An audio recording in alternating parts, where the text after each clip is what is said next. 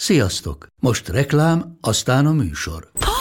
Hú, de szép szőnyeg. Új. Igen, tegnap vettem a Diégóban. Ó, és ez a függöny, de szép. Diégó! És hamarosan lesz új laminált padló a hálóban. Rátszokott a bank. Csak regisztráltam Diego digitális klubkártyát vásárlás előtt. Csináljunk neked is egyet? Csak egy perc és kész. Regisztrálj te is áruházainkban, vagy a diego.hu oldalon, és azonnal megkapod digitális klubkártyádat, melyel akár 30% kedvezménnyel vásárolhatsz padlóburkolati és lakástextil termékeket. Diego.hu Már meg is kaptam e-mailben. Ez reklám volt, jó volt.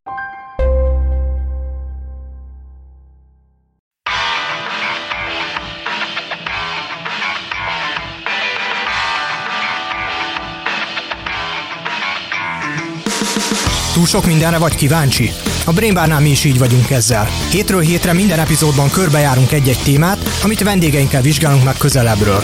Én Baranyi Márton vagyok, ez pedig a Mi a kérdés. Mert kérdezni lehet, kérdezni kell, és kérdezni érdemes. Biztonságosabbá, vagy éppen veszélyesebbé teszi a világot az atomenergia. Segíthet? Vagy éppen hátráltat minket a klímaváltozással való küzdelemben? És vajon az orosz-ukrán háború új fejezetet nyit az atomenergia történetében? A Mi a kérdés mai adásában Asszódi Attillával, a BMR Nukleáris Technikai Intézetének egyetemi tanárával beszélgetünk, többek között Csernobil és Fukushima tanulságairól, orosz függőségről és Paks 2 szerepéről, de arról is, hogy milyen távlatok nyílnak az atomenergia kutatásában. Professzor úr, hogyha atomenergia, akkor szerintem mindenkinek először a biztonság jut az eszébe. Hogyan győzne meg arról valakit, hogy az atomenergia biztonságos, illetve úgy is feltetném a kérdést, hogy biztonságos-e az atomenergia? Ugye ez a kérdés azért merül fel, mert hogy az atomenergia történetében volt néhány olyan nagy esemény, amire nagyon jól emlékszik a társadalom, és emiatt aztán a társadalmi emlékezet következtében jobban irányul a figyelmünk erre a kérdésre, mint egyébként ugye általában a biztonságra, hiszen ha megnézzük a statisztikákat, akkor azt lehet mondani, hogy nagyon sok más ipari tevékenység sokkal súlyosabb hatásokkal jár, csak azok az események, azok időben elszórtak, és nem feltétlenül társítunk hozzájuk valamilyen rossz élményt, miközben a Csernobil és a Fukushima-i baleset az beleégett a, az emberi emlékezetbe. Tehát valójában nem a, az atomenergiáról van szó, vagy ennek a működéséről, hanem arra jobban emlékszünk, mint hogyha egyszerre meghal ezer ember, mintha minden nap ezer napon keresztül minden nap meghal. Így van. Ennek a társadalmi emlékezetnek számos faktora van. Az egyik az az, hogyha sok az áldozat egyszerre, az például ezt fokozza, hogyha ez nem egy természeti esemény, hanem, hanem egy mesterséges tevékenységhez kapcsolódik, akkor megint csak jobban félünk tőle, és sokkal inkább beleívódik a, a fejünkbe. És Hát ráadásul ugye azért el kell mondani, hogy ezek az események, mind a Csernobili, mind a fukushima baleset olyanok, amelyeket gondos tervezéssel el lehetett volna kerülni. Tehát ugye azért is emlékszünk erre ilyen nagyon, mert hogy tudjuk azt, hogy ha az ember okosabb lett volna abban a helyzetben, vagy azok az emberek, akik ott voltak, okosabban jártak volna el, akkor ezt az egészet el lehetett volna kerülni, de ebből még nem következik az, hogy önmagában az atomenergia nem tud biztonságos lenni. Én ugye erre azt szoktam mondani, hogy, hogy attól, hogy, hogy valaki részegen egy trabanttal nekihajt a falnak és meghal, abból nem következik, hogy nem lehet biztonságosan közlekedni, vagy nem lehet biztonságos autót készíteni. Tehát nagyon mások a a, standardjeink, rengeteget fejlődött a mérnöki tudomány ezeknek a baleseteknek a, a következtében, és hát tetszik vagy nem tetszik, az atomenergia borzasztó nagy szerepet játszik abban, hogy stabilan, fenntarthatóan villamos energiával el lehessen látni ezt a társadalmat. Biztonsági kérdés, hogy félünk egy, egy nukleáris balesettől, az tulajdonképpen a társadalmi haszonnal áll szemben, eh, hogy mit nyújt az atomenergia azáltal, hogy nagy, nagy rendelkezésre állásra folyamatosan villamos energiát biztosít karbonsemlegesen. Azt mondta az előbb, hogy el lehetett volna kerülni ezeket a baleseteket, mondjuk Csernobil vagy Fukushima esetében, vagy legalábbis ez a két legismertebb példa szerintem, ami mindenkinek eszébe juthat hogyan lehetett volna ezeket elkerülni, és nem mindig arról van szó, hogy utólag tudjuk ezt, hogy, hogy mik voltak ezek a kockázatok, és a mostani kockázatokat pedig majd esetleg egy következő balesetből fogjuk megtudni. Nyilván az ember ilyen, hogy, hogy tanul a hibákból, vagy legalábbis az okos ember tanul a hibákból, a legokosabb meg a másik hibájából tanul. Igenis, ezeket az eseményeket el lehetett volna kerülni, gondos tervezéssel elsősorban. Nagyon érdekes, hogy ugye amikor egy ilyen nagy esemény történik, mint mondjuk egy repülőbaleset, vagy, vagy egy, egy nukleáris esemény, akkor az alapvető feladat, hogy tárjuk fel az és tanuljunk, vonjuk le a következtetéseket, és utána vigyük be a mindennapi gyakorlatba azokat a tanulságokat, amiket sikerült levonni. Most a Csernobilnál azt kell látni, hogy a Csernobil az egy rosszul megtervezett erőmű. A, a szovjetek még a saját szabályaikat sem tartották be, miközben a saját szabályaik sok tekintetben elmaradtak az akkori nemzetközi sztenderdektől. Egy rosszul megtervezett erőművet az üzemeltetők felőtlenül olyan üzemállapotba vittek, amikor a rossz tervből fakadó kedvezőtlen tulajdonságok jóval, hogy mondjam, hangsúlyosabban elő tudtak jönni, és az vezetett el a a balesethez. Tehát bele volt kódolva az egész rendszerben mondjuk így ez a hiba a szovjet rendszerbe és a Csernobili típusú reaktorba bele volt kódolva ez a hiba. Ugye nagyon érdekes, hogy három évvel korábban eh, a litvániai ugyanilyen típusú atomerőműben volt egy nagyon hasonló üzemzavar, ami ennek a, a rossz tervnek azt a speciális üzemállapothoz eh, kapcsolódó rossz tulajdonságát felerősítette, csak akkor ott egy idő után eh, megfelelően beavatkoztak, és, és nem ment el a, a baleseti szekvencia ebbe a súlyos baleseti állapotba. De ugye ez egy, igazából ez azt mutatja ez a példa, nem, hogy, hogy, nem, hogy nem feltétlenül tanulunk mindig ezekből a balesetekből. A szovjet, a szovjet rendszer határozottan rossz volt, igen, ez azt mutatja, hogy a szovjet rendszer határozottan rossz volt, ugyanis az történt, hogy az a, az a 83-as esemény, az ki lett vizsgálva, felismerték azt a tervezési hibát, ami azt okozta, leírták, hogy ezt a tervezési hibát ki kell javítani, de egyszerűen abban a nagy pörgésben, ami a, a 80-as éveket jellemezte a KGST országokban és a Szovjetunióban, egyszerűen el szörnyű ezt, valahol... szörnyű ezt kimondani, de elfelejtődött. Egyszerűen ha, az, a szer, szervezet,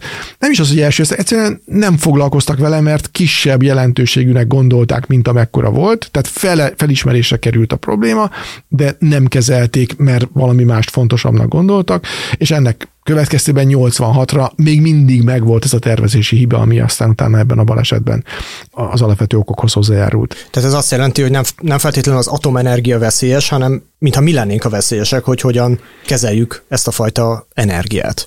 Igen, így is össze lehet foglalni. Rettentően fontos minden technológiánál, hogy tisztában legyünk a, a kockázatokkal, és tisztában legyünk az, hogy ezeket a kockázatokat hogyan lehet kezelni. Lehet jó elvek mentén jó atomerőművet tervezni, olyan atomerővet is lehet tervezni, ami egyébként valamilyen okból kifolyólag balesetet szenved, de nem okoz kárt a környezetben, ez nagyon-nagyon fontos. Uh-huh. A szovjetek nem figyeltek erre az RBMK típusú reaktornál, lekicsinyelték, elhanyagolták a, az ebben rejlő környezeti kockázatokat, és ennek következtében lehetett az, hogy ez a tervezési hiba elvezetve a balesethez, nagyon nagy környezeti kárral járt. Tehát meg lehet akadályozni mérnöki eszközökkel a nagy radioaktív kibocsátást, erre nem is törekedtek a Csernobili reaktornál, úgy, hogy közben a reaktor nagyon, nagyon rosszul volt felépítve, és bele, be tudott benne következni ez a, ez a baleset. Na most ugye kérdezte a Fukushima-t is, azért rettentően érdekes, hogy ezért.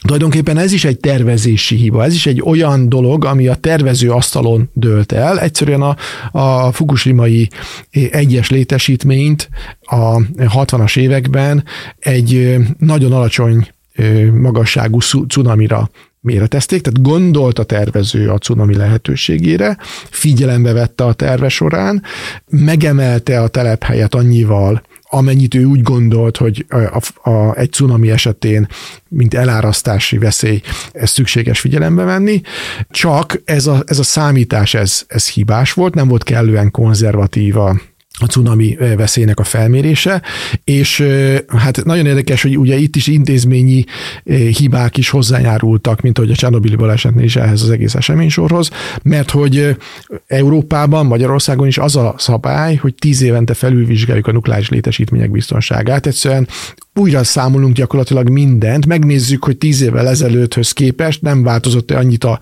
a tudásunk, a, az ismerethalmaz, ami miatt esetleg valamit másképp kéne csinálni. És ezt nem mulasztották a japánok? Ez, ez a japán szabályozási rendszerben nem volt benne ez, a, ez az eszköz, nem kellett tíz évente felülvizsgálni a biztonságot, és Ez azért lényeges, mert a, a 2011-es nagy Tohoku földrengés előtt már készültek olyan geológusi jelentések, amelyek azt mondták, hogy lehet olyan nagy földrengés Japán keleti partjainál, aminek következtében a cunaminak a magassága jóval magasabb lehet, mint az a három és fél méter, amit annak idején figyelembe vettek. És mivel nem volt intézményesítve a biztonság felülvizsgálata. Ezzel a dologgal igazándiból nem foglalkoztak a megfelelő prioritással. Ezt a jelentést, ezt a geológus jelentést, ezt betették a fiókba. Pedig, hogyha ezt felismerik, és van arra kötelezés, hogy módosítsák a létesítményt, akkor nagyon egyszerű eszközökkel, tehát néhány, néhány tízmillió dollárból gyakorlatilag lehetett volna olyan átalakításokat végezni, lehetett volna azt szavatolni, hogyha be is megy a cunami árhulláma az erőműbe, akkor ne okozzon akkora károsodást, hogy a létesítmény hűthetetlen váljon, és így aztán a, a reaktoroknak a, a sérülését és a nagy kibocsátást minden további nélkül el lehetett volna kerülni. Úgyhogy még egyszer összefoglalva, tervezői és, és intézményi hibák vezettek, a, vagy okozták a, a fukushimai balesetet, és ez rettentően fontos, hogy például ebben a dologban szerintem az európai közösség nagyon-nagyon jó reagált, hiszen rövid idővel a Fukushima balesetet követően Európában egy átfogó nukleárisbiztonsági felülvizsgálatot rendeltek el, és gyakorlatilag minden európai nukleáris létesítménynek az üzemeltetője meg kellett, hogy elemezze, hogy nála ezek a, a természeti eredetű külső veszélyek, extrém meteorológiai események, vagy éppen a szeizmikus veszélyek megfelelően, kellően konzervatívan vannak ebben a, a tervezési alapban, és hogyha valahol lehet javítani, akkor ezeknek a, a, a javításoknak az elvégzését ezt kötelezővé tették. Tehát itt az intézményi eszköz megvolt, lehetett a terveket és a biztonsági elemzéseket módosítani a, japán tapasztalatok alapján. Beszéljünk egy kicsit az emberi tényezőről is, mert az elég fontosnak gondolom. Ugye a Csernobil sorozat is rámutatott, hogy ott azért a, ezeknél a nagy vezérlőpultoknál mégiscsak emberek ülnek, akik döntéseket hoznak, és adott esetben azt a döntést kell meghozniuk, hogy mondjuk valamilyen probléma, műszaki hiba, esetleg kockázat esetén például azt az erőművet le kell kapcsolni, ami ugye áramkimaradással jár, ami ugye már egy mondhatjuk így is, hogy politikai kockázat, hogy vannak felkészítve azok az emberek, akik ott a, az atomerőművekben kapcsolgatják a gombokat, csavargatják a, a, a kapcsolókat arra, hogy, hogy ilyen helyzetek előállhatnak. De ez is ott kell kezdenem, hogy a, az atomtörvény Magyarországon, de az európai országokban is azt mondja, hogy a nukleáris biztonságnak mindenek fölött elsőbsége van. Tehát abban a dilemma helyzetben, amit nagyon helyesen leírt, hogy mi van akkor, hogyha kell az áram, de valami a létesítménnyel nincsen rendben, akkor itt egyértelműen az üzemeltetőnek az a dolog, hogy a biztonság javára döntsön, ha nem tud valamit a szabályoknak megfelelően működtetni, akkor le kell állítani a létesítményt, még akkor is, hogyha adott esetben ellátási, villamosenergia ellátási probléma, és ebből politikai probléma keletkezne. Tehát itt ez nagyon egyértelmű eh, helyzet, és ezt a, az operátoroknak az oktatása során hihetetlenül hangsúlyozzuk is, hiszen ez, ez a legfontosabb elv, hogy a biztonság mindenek előtt áll. Na most hogyan lehet ezekre a helyzetekre az üzemeltető személyzetet felkészíteni? Hát bizony, aki egy, egy korszerű atomerőműnek az üze, üzemeltetője, és ott, ott van a vezénylőben, ő egy nagyon hosszú képzési program eredményeként tudott lenni. Tehát amire egy blokkvezénylői operátor be tud ülni a blokkvezénylőbe, és teljes jogkörrel önállóan döntéseket hoz, az lehet, hogy a, az egyetem elvégzése után még 5-6-8 év is, mert meg kell ismerni ezeket a technológiai rendszereket, el kell őket sajátítania nem csak a papírokból, hanem, hanem a gyakorlatban is. Vannak ilyen szimulátorok is, amikkel és, kell dolgozni? És, és a gyakorlati tapasztalatot bővítik természetesen szimulátoros gyakorlatot, tehát az, a, a blokkvezénylői személyzetnek Magyarországon és Európában kötelező képzési eleme az úgynevezett teljes léptékű szimulátor, ahol a blokkvezénylőt teljesen leképezve fizikailag ugyanolyan hardveren gyakorolnak üzemeltetési és üzemzavarkezelési feladatokat, és nem csak, hogy a felkészítésük során, hanem utána a későbbiekben az úgynevezett szinten tartó képzések során is az operátorok képzésének ez egy nagyon fontos eleme, hogy, hogy a szimulátoron ilyen éles helyzeteket eh, gyakoroljanak. És egyébként nagyon érdekes látni, hogy ezekben a helyzetekben eh, ezek az emberek teljesen bele is élik magukat eh, ebbe a szituációba. Tehát vannak olyan vizsgálatok, amikor mérik a, az operátoroknak a, a szimulátoron a, egy ilyen, mondjuk egy ilyen üzemzavarkezelési gyakorlat során a, a púzusát, egyéb fiziológiai paramétereiket, és, és láthatóan teljesen abba a, az állapotba kerülnek, mint hogyha egy, egy valós üzemzavart kezelnének. És itt jön el a, a harmadik elem, ami rettentően fontos ebben az egész kérdésben, hogy mind az egyéneknek, mind pedig a, a közösségnek, mert hogy ugye ez egy csapat, amelyik működhet egy ilyen létesítményt, a felkészítése során oda kell figyelni az ő pszichéjükre is.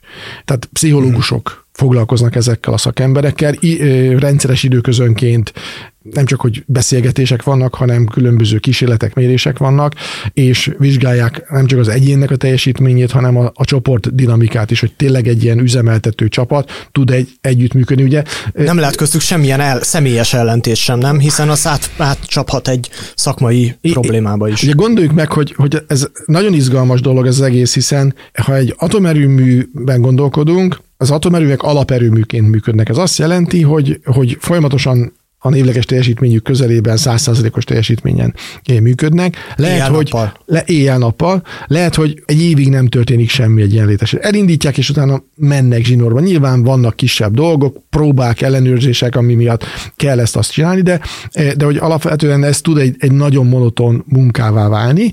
Nyolc órás műszakban dolgoznak ezek a, ezek a szakemberek, tehát naponta háromszor váltják egymást, mindig ugyanaz a csapat megy együtt, és nyilván, hogyha egy ilyen csapatban feszültség van, nem, nem értenek egyet valamiben, nyilván beszélgetnek, egy csomó minden felmerül közöttük, és hogyha feszültség van a csapatban teljesen más okokból, akkor ez negatívan hathat a, a csoportnak a, a működésére. Tehát ez, ez, ez igazolják a, ezek a pszichológiai vizsgálatok.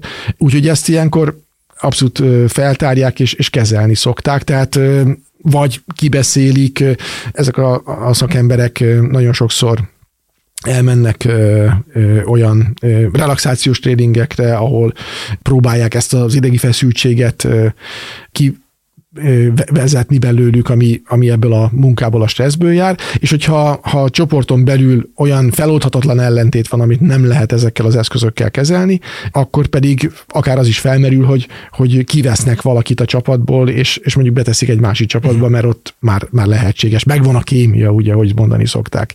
Beszéljünk egy másik ilyen kockázati tényezőről, ami szerintem sokszor felszokott merülni, ez pedig a nukleáris hulladék esete. Mi történik egyébként a nukleáris hulladékkal, és hogyan lehet ezt biztonságosan kezelni?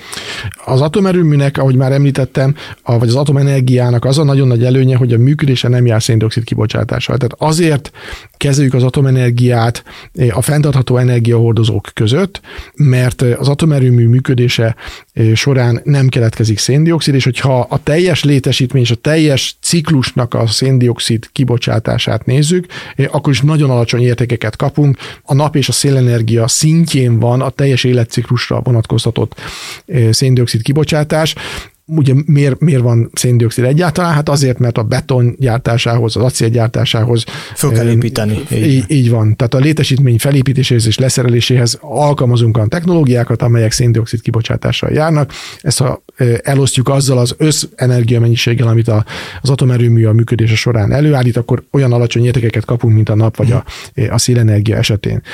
Ugyanakkor keletkeznek radioaktív hulladékok. Ezek a hulladékok nagyon kis térfogatban és nagyon kis mennyiségben keletkeznek a, a fosszilis energiahordozók hulladékaihoz képest. Ugye az atomenergiának nagyjából a koncentráltsága az, az két és fél milliószor nagyobb, mint a kémiai energiának. Egyszerűen az atommagban lévő energia az, az ennyi hat nagyságrendel nagyobb, mint, a, mint az elektron-héjon zajló reakcióknak a, az energiatartalma. Ez azt jelenti, ezt, bocsánat, hogy, hogy a sűrűséget ezt úgy képzeljük el, hogy veszünk mondjuk egy kiló, nem is tudom, urán izotópot, vagy, vagy mivel működik, vagy egy kiló szenet, vagy egy kiló földgáz. Így, ugye? így vehetjük, hogy egy kiló szén és egy kiló urán felhasználása során felszabadítható energia, az, az nagyjából két és fél milliószor. Tehát a, a precíz megfogalmazás az, hogy, hogy egy szénatom oxidáció során keletkező energia, hasonlítva egy urán mag elhasadása során keletkező energiához,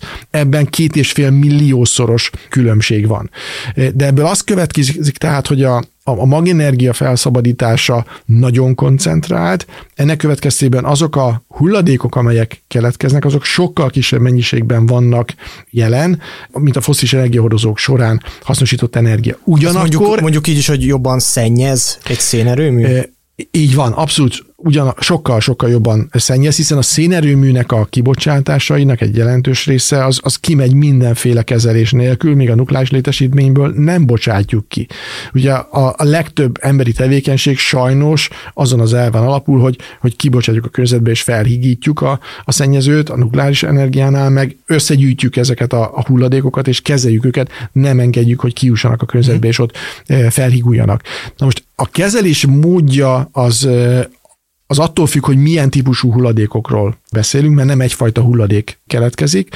Az üzemeltetés során vannak úgynevezett kis és közöves aktivitású hulladékok, amelyeknek viszonylag eh, szerény a, a radioizotóp eh, tartalma, és eh, olyan kevés radioaktivitás van bennük, hogy a radioaktivitásnak a hőfelszabadulása nem okoz problémát. Tehát nem kell a hulladékot külön hűteni csak amiatt, mert, mert hogy, hogy radioaktív. Ezeket a hulladékokat összegyűjtjük, koncentráljuk, hogyha lehet, tehát hogyha mondjuk vízben van radioaktív hulladék, akkor ezt a hulladékot, vagy ezt a, ezt a radioizotóp mennyiséget megpróbáljuk a vízből kivenni, és utána ezt a csökkentett mennyiséget utána úgy bezárni egy úgynevezett mátrixba, hogy az ne tudjon a, a bioszférába kiszabadulni. Ez a mátrix, ez egy ez, különböző anyagokat Ez, ez a mátrix, ez, ez attól függően, hogy milyen, pontosan milyen anyagokról, milyen hulladékról beszélünk, eltérő lehet, de a legegyszerűbb példa, hogy mondjuk azok a karbantartási eszközök, amelyek az erőmű karbantartása során elszennyeződnek, szerszámok, védőruhák, ezek hordóba zárhatóak, sűríthetőek, és utána ezt körbe betonozzuk, tehát gyakorlatilag egy olyan kis tartályba tesszük, amit kiöntünk betonnal, és a beton kocka gyakorlatilag az, ami megvédi ezt az anyagot attól, hogyha víz környezetbe kerülne, nem akarjuk, hogy víz alá kerüljön, de ha víz környezetbe kerülne, akkor ebből a, ez a radioaktivitás ne oldódjon ki. Magyarországon egy kb. 300 méter mélyen egy hegynek a gyomrában van az a létesítmény Bátapáti mellett, ahol ezeket a hulladékokat le lehet rakni. Tehát ez egy abszolút működő, kipróbált technológia, Magyarországon létesítménye is van, nem minden országban van ez még megoldva, de ennek a mérnöki, geológiai minden aspektusa teljesen uralt.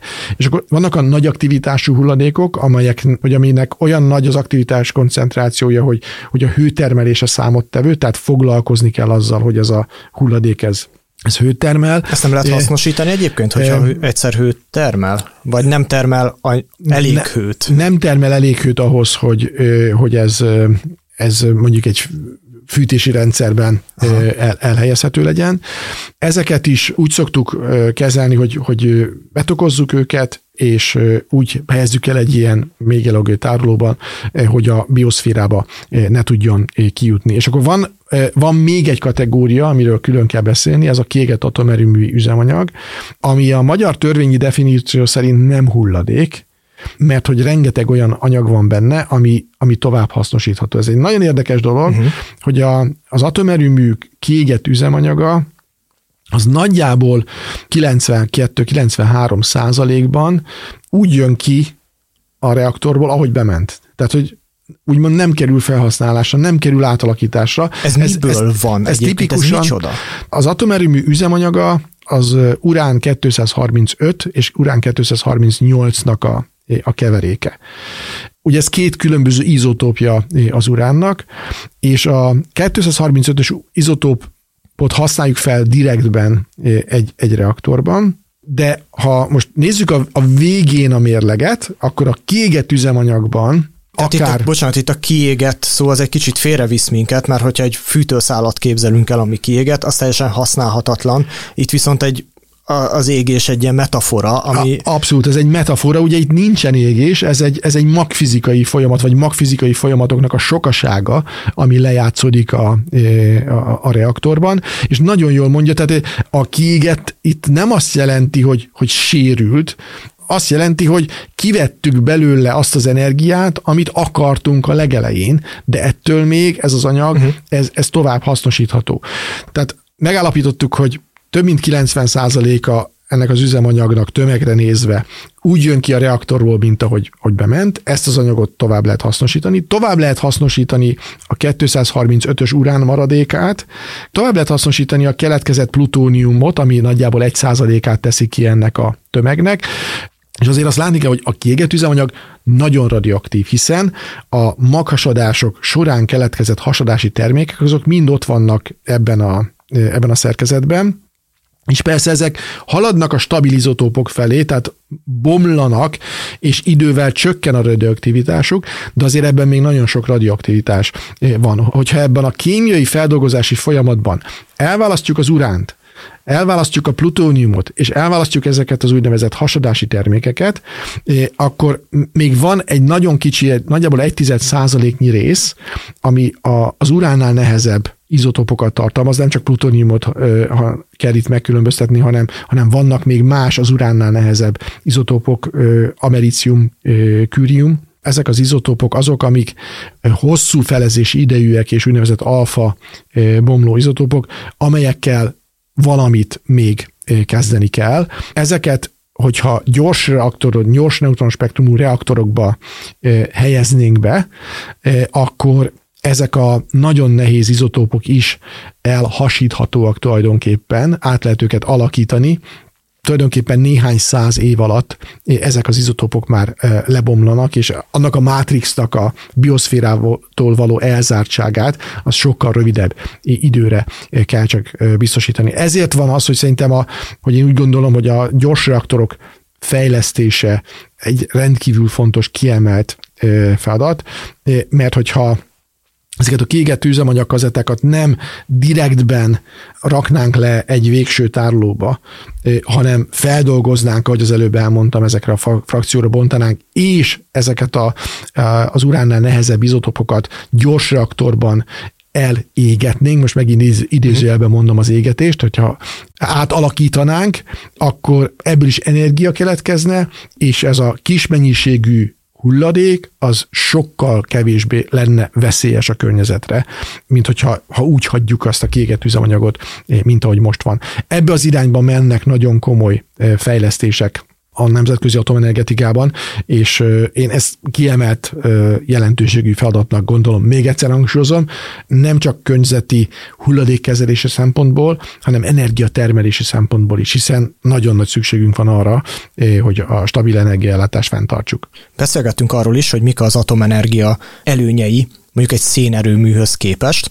Ugyanez elmondható egy mondjuk egy földgázzal működő erőműről is, és mi a helyzet például a megújulókkal? Ugye szokták mondani, sokszor ironikusan, máskor cinikusan, hogy a nap meg a szél azok ingyen vannak.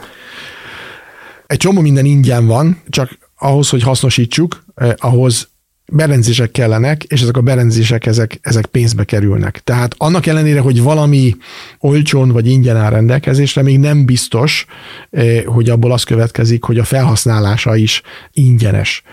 Én azt gondolom, hogy a jelenlegi energiamixünk hosszú idő alatt alakult úgy, ahogy most van. Mit jelent ez az energiamix? Az energiamix alatt azt értem, hogy mely energiahordozók bázisán állítjuk elő azt az energiát, amit felhasználunk. Ebben az energiamixben most nem feltétlenül csak a, a villamos energia előállításnak a, az energiahordozó szerkezetét kell érteni, hiszen nem csak a villamos energia előállítására használunk energiát, hanem a közlekedés, a házak fűtése, ipari folyamatok szintén energiát igényelnek. A helyzet az, hogy ma a világon felhasznált összenergia mennyiségnek a 80 a fosszilis energia bázisú. Szén, kőolaj és, és földgáz.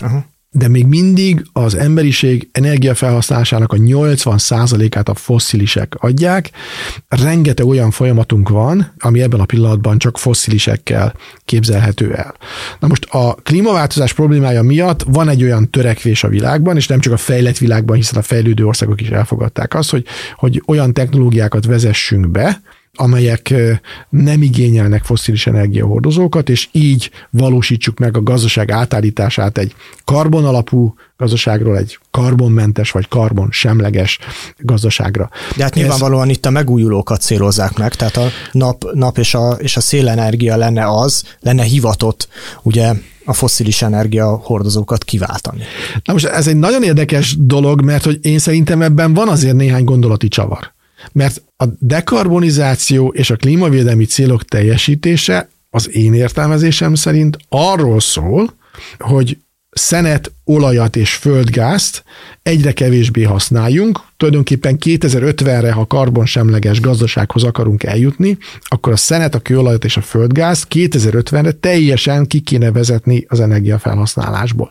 De önmagában a, a célkitűzésből, hogy ne használjunk karbonalapú fosszilis energiahordozókat, nem következik, hogy csak a megújulókat kéne fejleszteni.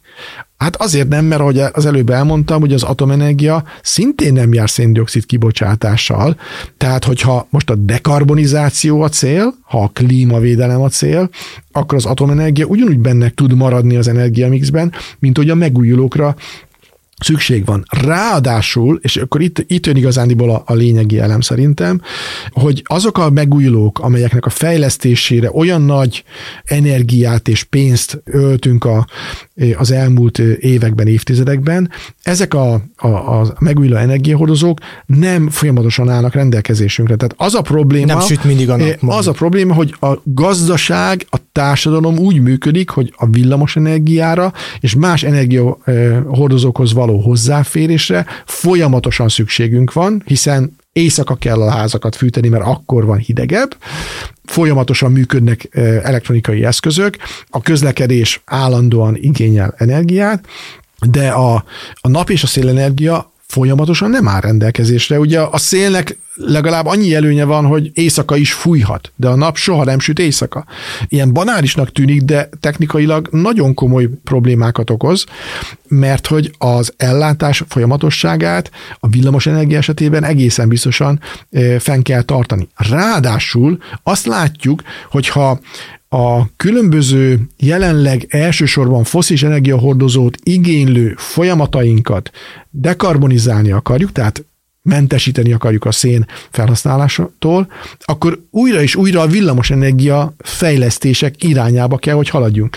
Ha valakinek otthon jelenleg mondjuk földgáz tüzelésű berendezése van, amivel a használati melegvizet előállítja és a lakását fűti, és dekarbonizálni akar, akkor a legegyszerűbb módja ennek az, hogyha hőszivattyút szerel be, lecseréli a gázkészüléket egy hőszivattyúra. A hőszivattyú villamos energia és a környezeti hő felhasználásával állítja elő azt a hőenergiát, amire a fűtéshez vagy a, vagy a melegvíz előállításához szükségünk van. De ez a készülék, ez villamos energiát igényel. Tehát, hogyha a háztartásokat átállítjuk földgázról, vagy mondjuk szénről, vagy, vagy fatüzelésről hőszivattyúra, ez azt jelenti, hogy több villamos energiára lesz szükségünk.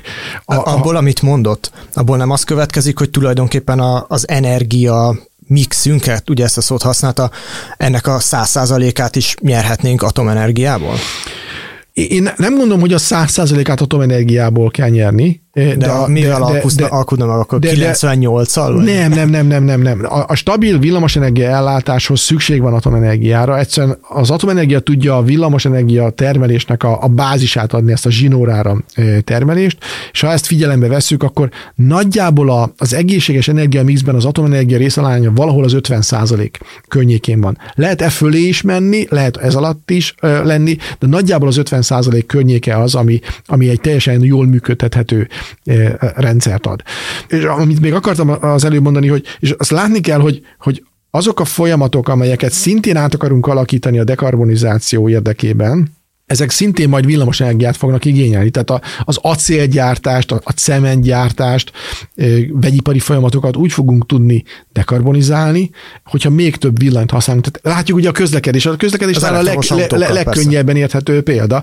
Ki akarjuk vezetni a szénhidrogéneket a közlekedésből, elektromos autókat akarunk használni a jövőben. A dekarbonizáció valójában elektrifikáció irányába mutat, ez azt jelenti, hogy egyre több villamos energiát fogunk használni, és emiatt lényeges, hogy mi az energiamix a villamos termelés mögött, milyen energiahordozókból állítjuk elő a villamos energiát, és ezért egyre inkább fontossá válik, hogy az ellátás folyamatos legyen. Ezért mondom én azt, hogy az energiamixben az atomenergiának és a megújulóknak együtt kell működniük.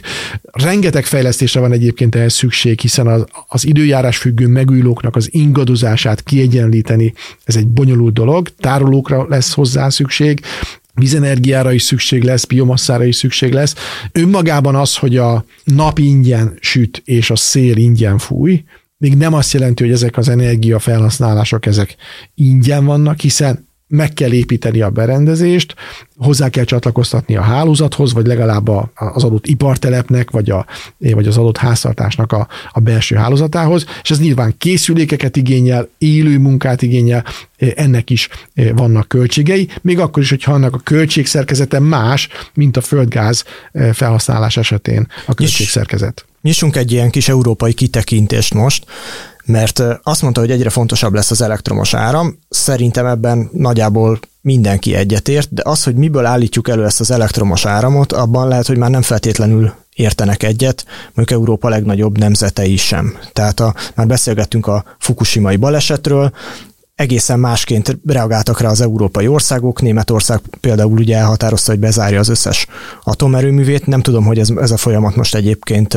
hol tart, de például ott van vele szemben Franciaország, ami pedig nagyon határozottan kiáll az atomenergia mellett mi várható ebben, és ugye ezt, a folyam, ezt, a, ezt az egész képet még megspékelhetjük azzal, hogy a fosszilis energiahordozók Európában, tehát a kőolaj, meg a földgáz, de egy erős orosz kitettséget jelent. És Oroszország ugye most ezzel a orosz-ukrán háborúval a politikai rossz fiú szerepébe került, igyekszik mindenki megszabadulni tőle, leválni róla, Szóval hogyan fest most ez az energia, ez az európai energiakörkép? Nagyon izgalmas kérdés vetett föl. Tehát egyrészt ott kell szerintem kezdeni, hogy a felismerése helyes. Különböző országok másképpen állnak az energia ellátási kérdésekhez. Ugye ez egy ilyen európai alapelv, hogy a, az energia mix összeállítása tagállami hatáskörben nagyon eltérő adottságai vannak az egyes országoknak. Magyarországnak nincsen például tengerpartja, nyilván tengerparti szélerőmeket mint nem tudunk építeni, nagyon korlátozottak a földgázkészleteink, más országok meg teljesen más helyzetben vannak. De ezen kívül a, a geográfiai és egyéb adottságok mellett nagyon eltérő a politikai hozzáállás is különböző energetikai kérdésekhez. Jól mondja, Franciaország a 70-es évek óta eh, egy nagyon konzisztens nukleáris programot épített fel és, és, és működtet. 70%-a a villamosenergiának atomerőművekből származik Franciaországban, és ebben nem volt változás Fukushima után sem, míg a németek eh, Fukushima után úgy döntöttek, hogy kivezetik az atomenergiát. Mi eh, Összesen... okozza egyébként ezt, a, ezt az eltérő hozzáállást a két országban? Hmm, politika. Szerintem, szerintem egyszerűen politika. A, a németeknél a, a zöldek már elnézést, hogy ezt mondom, de hogy a, a zöld pártok az atomenergia ellenzésével hiszerizálták a, a közvéleményt, és ezt olyan sikeresen hajtották végre, hogy aztán utána a szociáldemokratáknak is bekerült ez a programjába, és gyakorlatilag országos politikai kérdésé vált. A franciáknál van egyfajta nemzeti konszenzus az atomenergia alkalmazása mellett, és ez nem nem támadja meg senki olyan alapvetően, hogy, hogy, hogy ezen mondjuk választás tudjon eldőlni, és Franciaország továbbra is abszolút pronukleáris és, és atomerőfejlesztéseket akar végrehajtani. Ugye a németekről annyit kell még mondani, hogy 17 darab atomerőművet működtettek korábban, ennek majdnem a felét leállították Fukushimát követően, és aztán utána a többit is kivezették. Jelenleg három atomerőmű blokk működik már csak Németországban, és éppen a háború után, vagy a háború miatt keletkező eh, bizonytalan helyzetben úgy döntöttek, hogy bár a korábbi eh, döntés az volt, hogy 2022. december 31-én befejezi a maradék három blokk is a működését, ezt kitolták 2023. április 15-ig, Hát most várjuk, hogy április 15-én ténylegesen leállítják ezt a három eh, még működő eh, atomerő blokkot, vagy sem. Ebben a pillanatban úgy tűnik, hogy Németország eh, ragaszkodik ehhez a, az atomaustig nevezetű programhoz, tehát hogy kivezeti a, az atomenergiát a, az energia mixéből. De mind ugye ez mellett, rengeteg energia kiesése jár, tehát hogy ezt honnan pótolja? Mind a mellett, hogy, hogy rengeteg energiát importálnak, rengeteg villamos energiát importálnak a környékbeli országokból,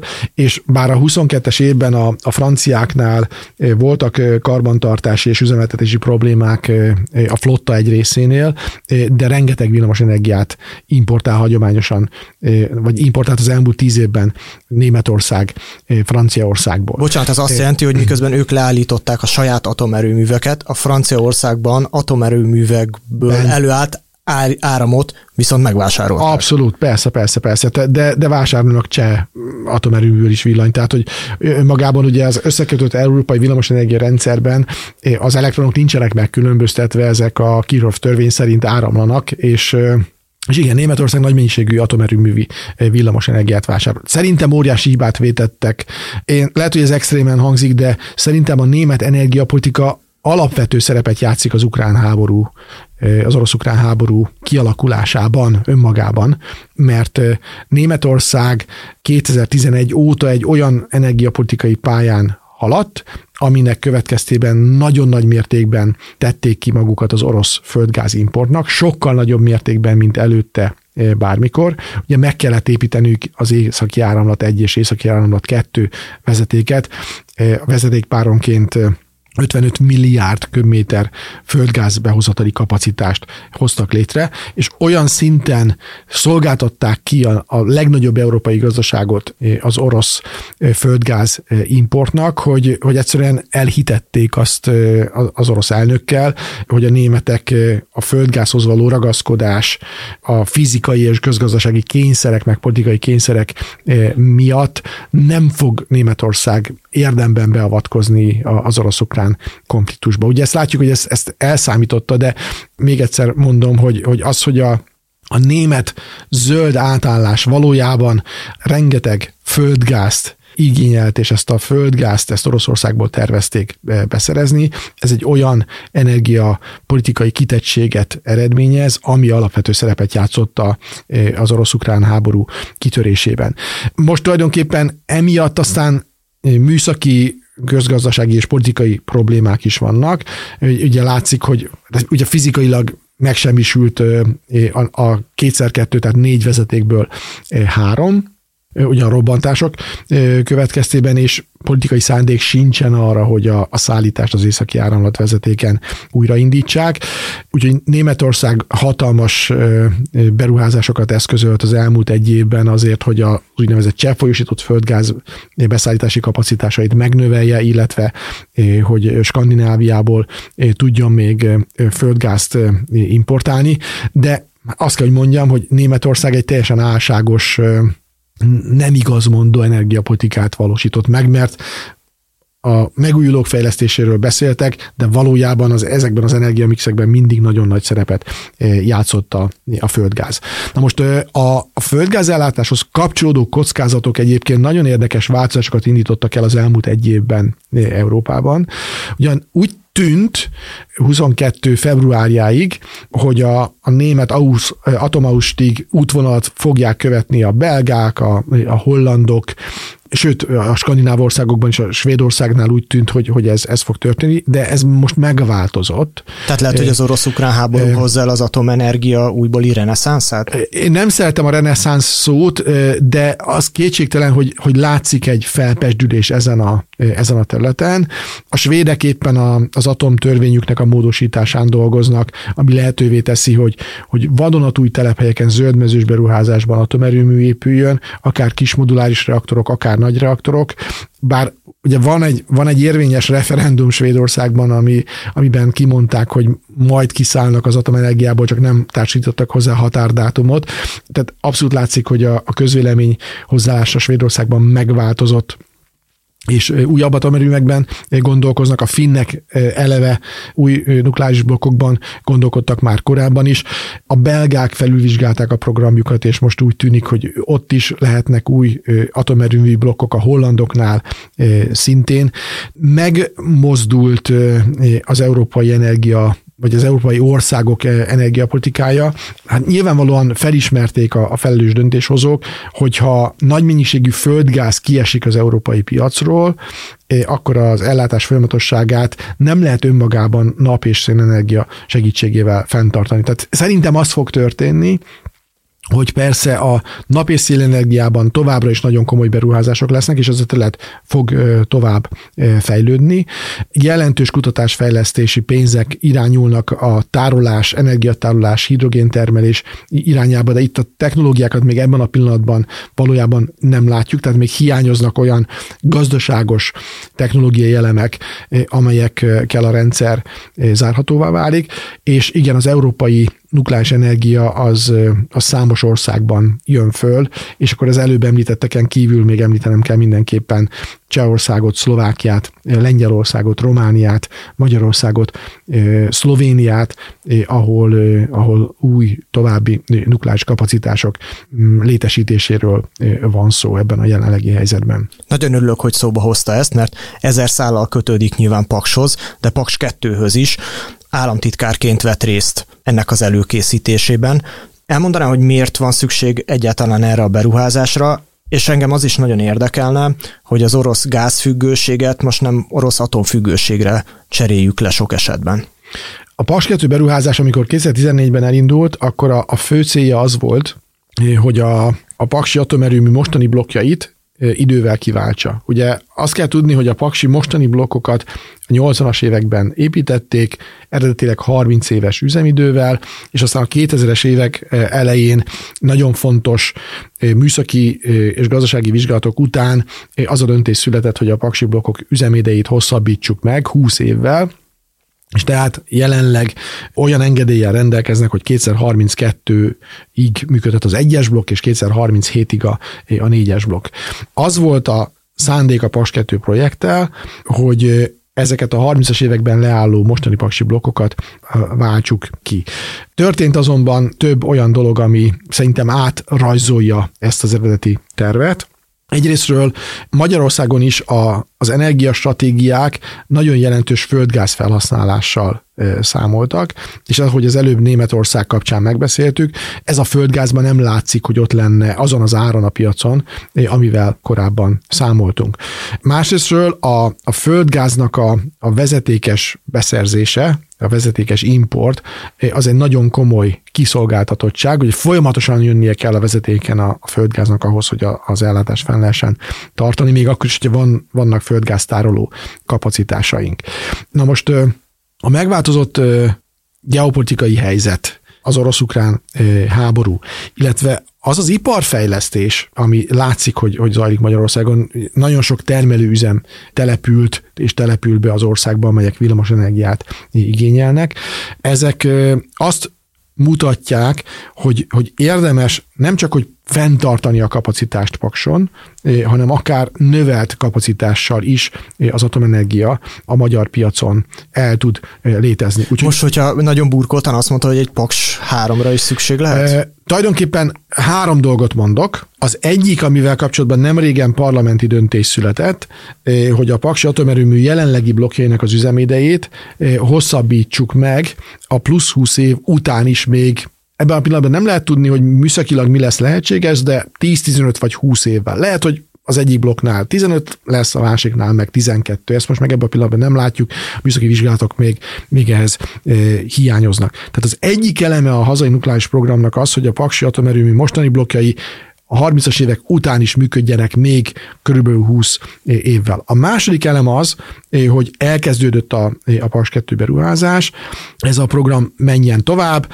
van egy jó szerződéses keretrendszer, van egy jó technológia, amit választottunk, hogy Oroszország képes marad-e a, a szállításra, ezt ebből a pillanatban én megmondom őszintén, nem tudom megmondani, mert, mert a háború végétől és a háború végét jelentő nemzetközi kompromisszumtól szerintem nagyon nagy mértékben függ az, hogy, hogy milyen együttműködések maradnak nyitva, milyen feletek maradnak nyitva Oroszországgal. Én azt gondolom, hogy a meglévő keretrendszerben, szerződéses keretrendszerben az oroszok meg tudnák építeni a PAS 2-t, de még egyszer mondom, meglátjuk, hogy, hogy, hogy milyen keretrendszer marad a háború végeztével. Előfordulhat, hogy a szankciós politika áldozata lesz Paks 2? Nézze, én megmondom őszintén, hogy nem szeretném, hogy ez bekövetkezzen, de nem tudom azt mondani, hogy ez nem fordulhat elő. Nyilván a szankciók politikai termékek, ahogy a politikusok döntenek, úgy lesznek megfogalmazva, úgy voltak eddig is megfogalmazva. Nyilván lehet olyan szankciós rezsimet beállítani, ami ellehetetleníti a Paks 2 beruházást Oroszország részételével, és lehet olyan szankciós rezsimet hosszú távon fenntartani Oroszországgal szemben, amiben meg tud maradni ez a projekt. Ugye nagyon fontos azt említeni, hogy Oroszország a nemzetközi atomenergetikában rettentően fontos szerepet játszik. Tehát Oroszországban nagyon komoly urándusítási kapacitások vannak, nagyon komoly nukleáris üzemanyag gyártási kompetencia és kapacitás áll eh, rendelkezésre nem csak a közép-európai országokban, nem csak az orosz építésű erőművekbe szállít a Rosatom, illetve annak a, az üzemanyag gyártó leányvállalatot vel nukleáris üzemanyagot, hanem az amerikai, a francia piacra is szállítanak nukleáris üzemanyagot. Én nem látom azt, hogy ezt rövid távon ki lehetne váltani, emiatt szerintem nem érdeke a nyugati országoknak a nukleáris üzemanyag szállítás, oroszországi nukleáris üzemanyag szállítás szankcionálása, de hát még egyszer mondom, a, a szankciók politikai termékek, tehát politikusok döntik el, hogy végül mit, mit is csinálnak. De ez nem egy új függőséget jelent, hogyha eddig a gázt vásároltuk, most meg a fűtőanyagot, akkor az hát majdnem, hogy fából vaskarika. Olyan értelemben igaza van, hogy ez is függőség, ezzel nem, nem vitatkoznék, de a függőségnek a, a mikéntje az, az nagyon-nagyon eltérő. Ugye a, a földgáz vagy a vezetékes villamosenergia beszerzésnél ez a függőség ez folyamatos. A nukleáris üzemanyag meg nagyon jól készletezhető.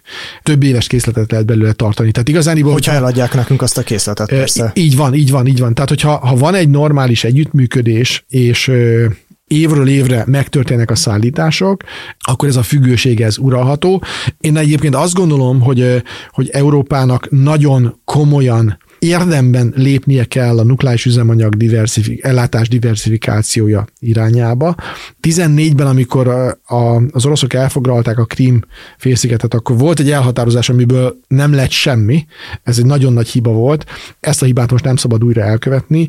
Kell, hogy a közép-európai atomerőművekhez, így a magyar atomerőműhöz is legyen alternatív üzemanyag szállító. Szerintem a hosszú távú rezsim az azt tud majd lenni, hogy a, az üzemanyag egy részét Oroszországból fogjuk a közép-európai atomerőművekhez beszerezni, a másik részét meg egy nyugati szállítótól, és akkor így, ha van alternatíva, és be lehet léptetni másik szereplőt, akkor ez ellátásbiztonsági szempontból is abszolút uralható.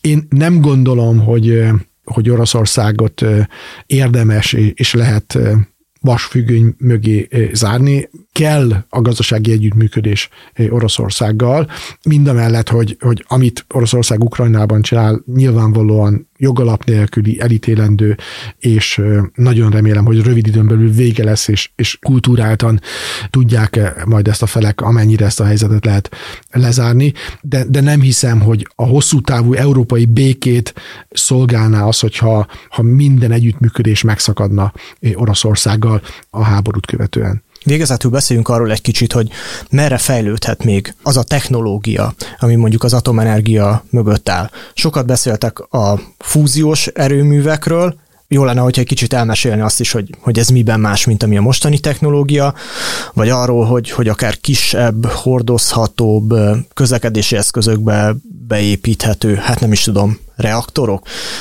lehetnének lehetségesek. Szóval merre fejlődhet az atomenergia most? Én sok amerikai sajtót olvasok, és abban elég hangsúlyosan előjött mostanában az atomenergia kérdése, mint hogyha kikerült volna egy kicsit ebből a karanténból, amiben az elmúlt évtizedekben volt, vagy hogyha valaki kicsit utána keres, akkor látja, hogy, hogy a kínaiak is nagyon pragmatikusan állnak az atomenergiához. Hát teljesen igaza van. De vegyük sorra őket. A fúzióban rettentően fontos fejlesztések zajlanak. A legnagyobb ilyen fúziós kutatóberendezés egy, egy tokamaknak az építése Franciaországban, Kadarasban nemzetközi együttműködésben zajlik. Ennek ellenére én nem hiszek abban, hogy a következő 30 évben a fúzió, mint villamosenergia termelő technológia megjelenik a piacon. Annyi sok technológiai, műszaki, fizikai kérdés, probléma, megoldatlan probléma van, hogy még akár az is lehet, hogy bár rengeteg pénzt elköltünk a fúzió kutatására, de soha nem lesz belőle békés célú energiatermelő berendezés. Jó, tehát a fúziót tegyük most félre az energiapolitikai beszélgetésekből, mert nincsen olyan technológia, ami belátható időn, 30 éven belül ott lehetne a, fi, a piacon és fúzión alapul. Arról mondjuk két mondatot, hogy hogy működik a, a fúziós, vagy mi, a, mi, ebben a, mi ebben az ígéret ahhoz képest, ahogy most működnek egy atom. A, ugye a, a fúzió és a fisszió a, az atommagok egyesítés és az atommagok elhasítása két teljesen eltérő magfizikai elven alapul. A mostani erőművek, a, a mostani azok erőművek azok hasodásos reakción alapulnak, nagy magokat, ugye megbeszéltük a, a beszélgetésünk legelején, hogy urán magokat hasítunk el, és ennek során szabadul fel az energia. A fúziónál könnyű atommagokat kell nagy energiával ütköztetni ahhoz, hogy azok egyesüljenek, és ennek a könnyű magok egyesülésének a folyamatában keletkezik az az energia, amit hasznosítani akarunk. Ugye, bocsánat, ez a, jól emlékszem a fizika óráról, hogy a napban ez a, a, a, a napban is fúzió van, és hát a hidrogénbomba is tulajdonképpen a, a fúzió energiáját eh, hasznosítja, de a, itt az a, a trükk, hogy ahhoz, hogy ezek a könnyű atommagok akkora nagy sebességgel ütközzenek, hogy ez a ez, ez az egyesülés létrejöjjön, ahhoz hatalmas nagy hőmérsékletre van szükség. Egy ilyen tokamagban, amiben fúziót elő tudunk állítani földi körülmények között szabályozottan, abban ilyen 100 millió fokos hőmérséklet tű a plazma, és gondoljuk meg, hogy, hogy ezt a nagyon magas hőmérsékletű plazmát kell egy fém szerkezetben benne tartani, ami fémnek az olvadáspontja 1400 Celsius fok. Nem érhet hozzá a plazma ehhez a falhoz, ezért van az, hogy mágnesesen kell egyben tartani a plazmát, és úgy egyben tartani, hogy a falhoz magához ne érjen hozzá. Ahhoz, hogy ez a hatalmas nagy mágneses tér, ami egyben tartja a plazmát, létrehozható legyen, ez szupravezetés kell. A szupravezetéshez meg nulla kelmihez közeli, tehát mínusz 273 fokhoz közeli hőmérséklet. Tehát borzasztó bonyolult technológiai kérdéseket kell megoldani. Ráadásul ezt úgy kellene, hogy, hogy ez a berendezés ez karbantartató legyen, de ha már működtettük a fúziót, akkor abban nagy energiás neutronok keletkeznek, amelyek radioaktívvá teszik a, ezt a fém szerkezetet, mert a neutronokat nem tartja benne a mágneses tér, hiszen ők ugye semlegesek, de a neutronok elérik a falat, felaktiválják, tehát ha már elindítottuk ezt a berendezést, akkor utána már ember nem tud bemenni, robotokkal kellene tudni karbantartani. Tehát óriási technológiai előfeltételei vannak. Hihetetlenül komoly műszaki kérdések vannak, amelyekre ebben a pillanatban ugyan tehát keressük a választ, és vannak ötleteink, hogy a választ majd hogy találhatjuk meg, de a válaszok még nincsenek a kezünkben. Egyáltalán nem biztos, hogy lesz fúziós villamosenergia termelő berendezés valaha is a, a, a piacon. A fisszió, tehát a maghasadásos elven működő reaktorok nagyon régóta működnek, nagyon régóta használjuk őket, nagyon jól ismerjük egy részüket. De most itt hangsúlyoznom kell, hogy a mai atomerőmű flotta, ez nagyjából 440 atomerőmű blokkból áll.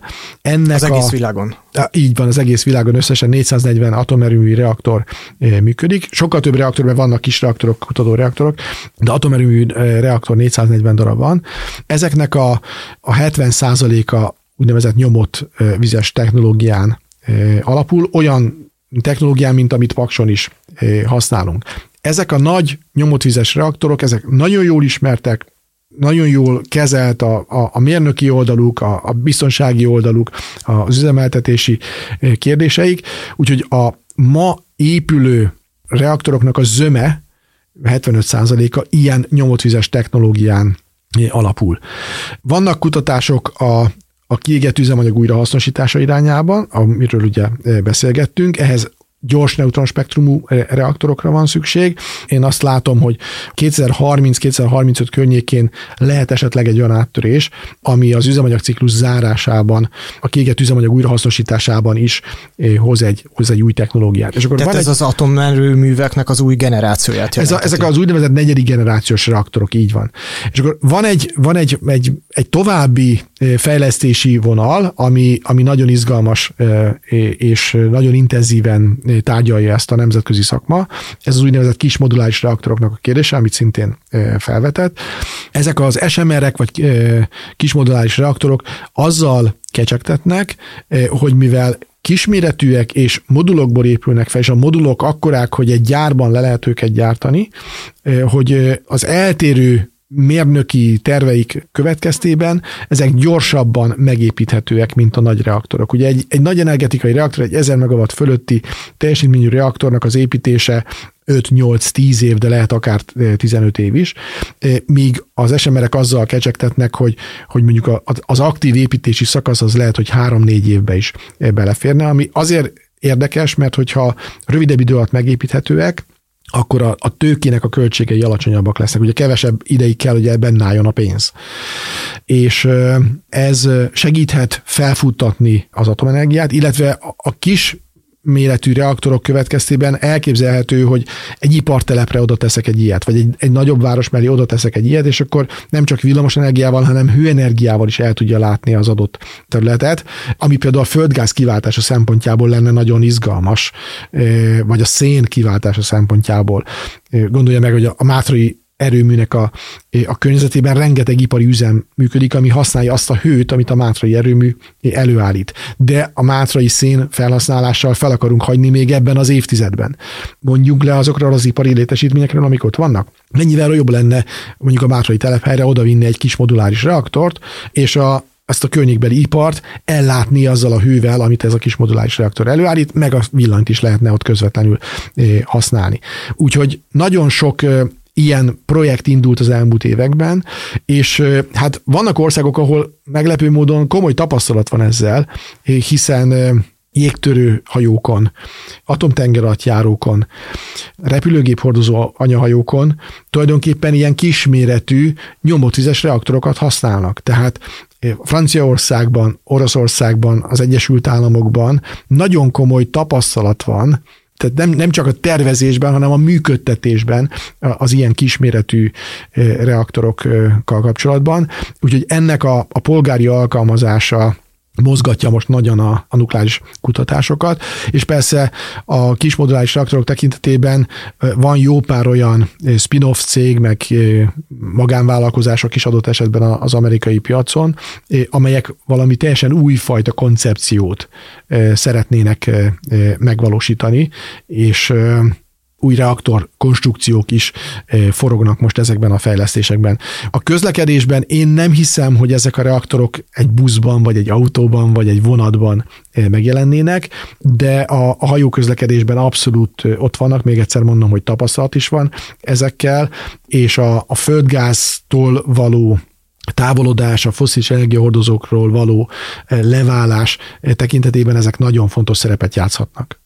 Optimista vagy pessimista az atomenergia jövőjét illetően? Én optimista vagyok. Nem azt mondom, hogy, hogy mindenhol atomerőművek lesznek. Szerintem Németország nem jön vissza a nukleáris térfére, nagy valószínűséggel. Nem, soha nem mond hogy soha, de nagy valószínűséggel ez az a helyzet. De, de Közép-Európában, Franciaországban, az Egyesült Államokban, Kínában, Kóriában egészen biztosan meghatározó marad az atomenergia, és számos olyan ország van, amelyek jelenleg nem alkalmaznak atomenergiát, de, de alkalmazni fognak. Ez volt a Mi a kérdés, amiben Aszódi Attilával, a BMN Nukleáris Technikai Intézetének egyetemi tanárával beszélgettünk. Nézd meg a leírást, ahol további olvasnivalókat, extrákat találsz az epizóddal kapcsolatban. Köszönjük, hogy velünk tartottál, és ne felejts el feliratkozni a következő epizódokért.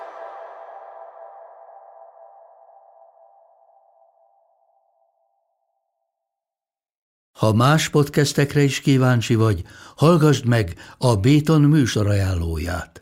El tudod képzelni, hogy a podcastet, amit éppen most hallgattál, fél év múlva már a mesterséges intelligencia generálja? Mi sem. De ha érdekel, eljött már a gépek lázadása. Hallgass bele az Embertelen podcastbe. Orsós Lajos vagyok, a műsor házigazdája. Egyelőre még élőben. Egyelőre. Fedezzük fel együtt, hogyan ismerkedik, randizik, mesél és vitatkozik Betty és Péter, két teljesen mesterséges intelligencia. Lajos, a podcast címét mond még egyszer, Léci. Oké. Okay. Embertelen podcast. A műsor a Béton partnere.